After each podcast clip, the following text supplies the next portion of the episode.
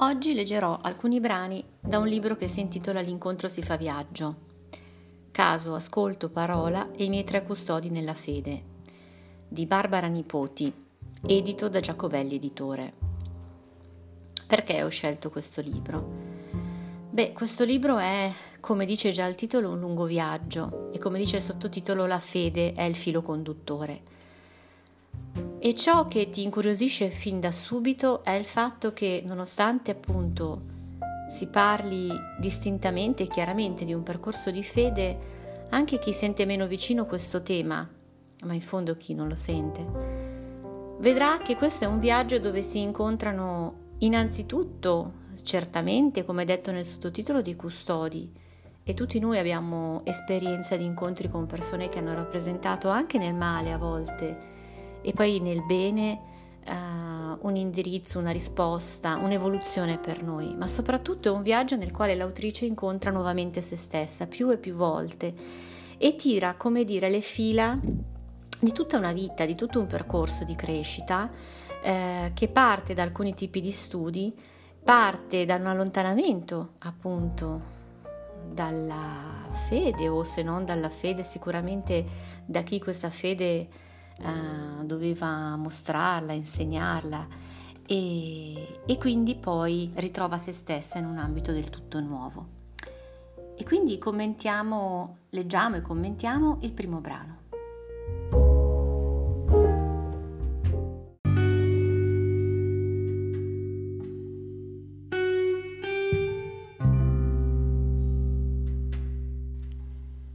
Il primo brano comincia così.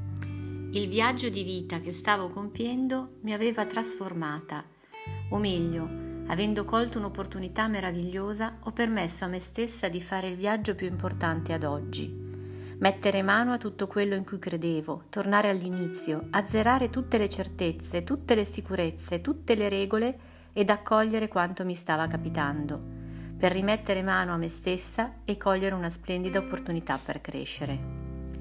Ebbene, questo ultimo passo l'ho fatto come sforzo finale, incontrando Don Paolo, prete stupendo, con alcune idee di vita a volte opposte alle mie.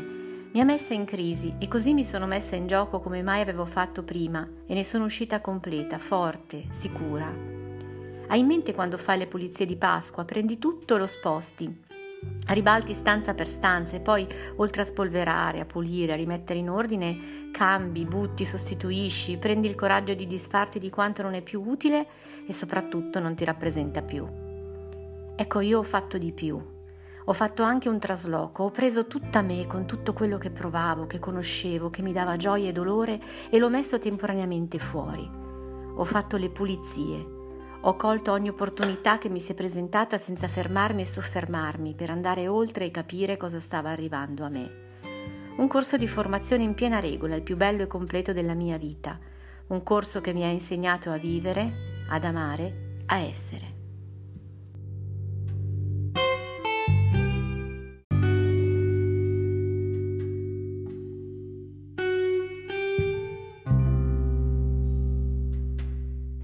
Ebbene, chi di noi, una volta almeno nella vita, non si è trovato in una selva oscura, direbbe il poeta, cioè in un momento nel quale tutte le regole, le certezze, come dice la nostra autrice, eh, sembrano sparire ed è necessario voltare pagina e in questi casi fare le pulizie, come si dice qui, quindi buttare tutto quello che non serve più e che anzi molto spesso non ce ne accorgiamo, impedisce di andare avanti, beh, è l'unica soluzione.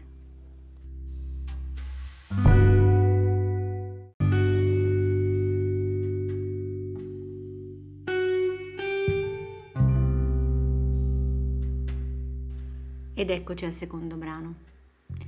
Ricorda che il caso non esiste nel senso che se una cosa capita, spesso e volentieri vuol dire che doveva capitare, per cui è importante evitare di bloccarsi sulla cosa in sé, in caso di evento negativo. Certo, a volte è importante accogliere quanto accade e andare oltre, altre volte è utile scendere in profondità. Come fare allora? Ascolta e mantieni aperti i tuoi sensi.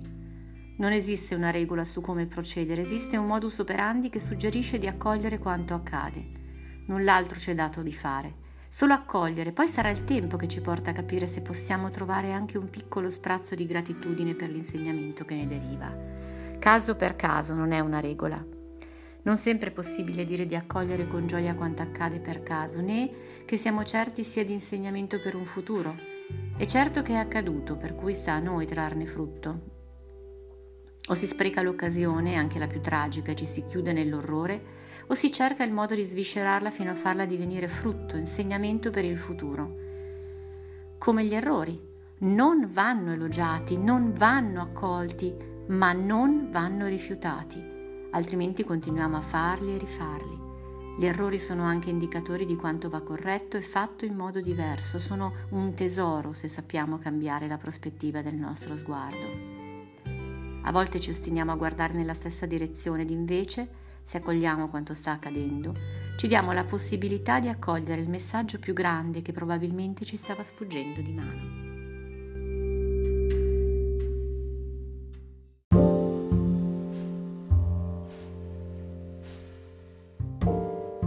In questo brano ho colto come un messaggio fortissimo da parte dell'autrice, come se ci fosse un grande cartello stradale che dice apri gli occhi, dove stai andando? Ed è quel cartello che dovrebbe comparire ogni volta che ci accade qualcosa, bella o brutta che sia, soprattutto se è brutta.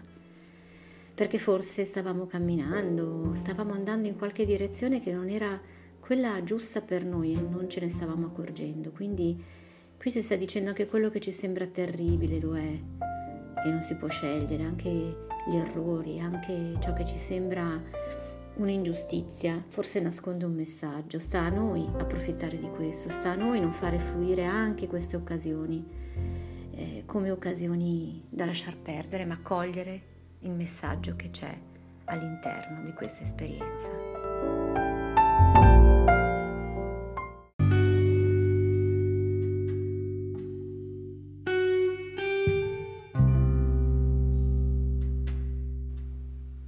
Ecco terzo brano.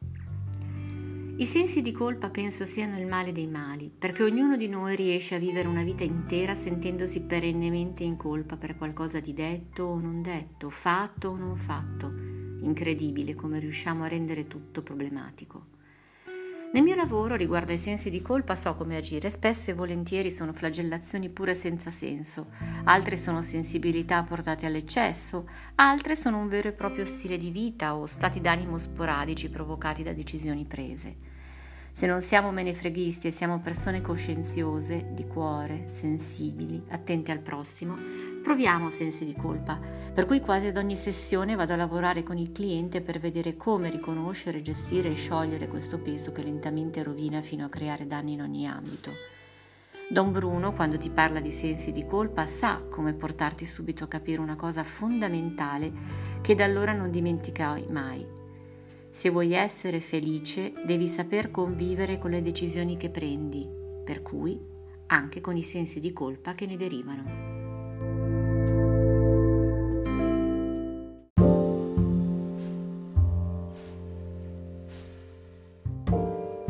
Beh, che bello questo brano e che bella questa frase. Se vuoi essere felice devi saper convivere con le decisioni che prendi. E questo perché inevitabilmente ci saranno dei sensi di colpa. Ogni decisione è comunque uno scegliere, ogni decisione è comunque uno scontentare, un allontanare, un tralasciare qualcosa d'altro, è per forza imboccare una strada.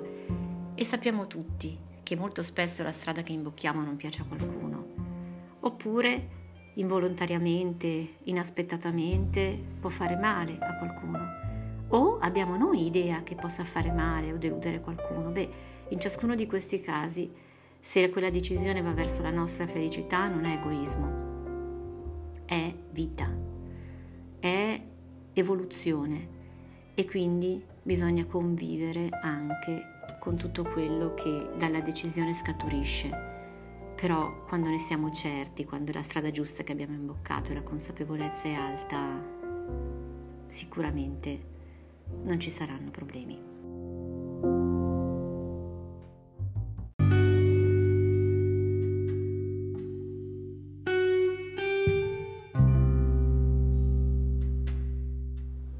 Ed ecco l'ultimo brano scelto per voi. Le parole hanno il potere di farci sentire bene o male, hanno la capacità di farci cambiare umore e permetterci di dare quella svolta positiva alla giornata, di darci fiducia, portarci luce, gioia, sicurezza, ma anche insicurezza e dubbio.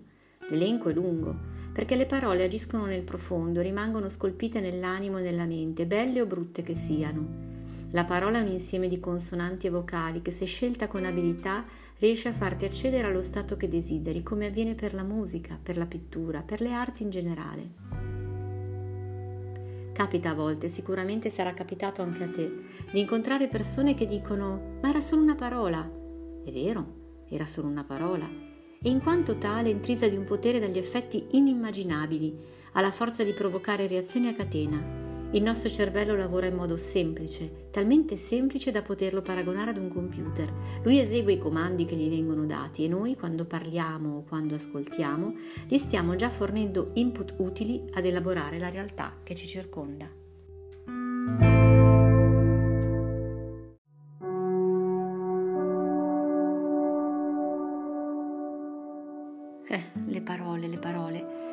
Segue sa quanto anche per me le parole abbiano un potere straordinario, ma non sono certo solo io a dirlo. La nostra autrice lo sta ribadendo e tanti altri studiosi lo sanno. Ma è anche intuibile, no? È il mezzo in cui noi ci rappresentiamo la realtà. E adesso che sappiamo che il nostro cervello obbedisce e non distingue ciò che è reale da ciò che gli diciamo, o meglio, non distingue se ciò che gli diciamo è reale o meno, beh allora usiamolo, facciamo magie, facciamo magie con questo fantastico strumento, con il linguaggio, con le parole, con i verbi. Portiamo e indirizziamo la nostra attenzione solo su ciò che va bene per il mondo intorno a noi.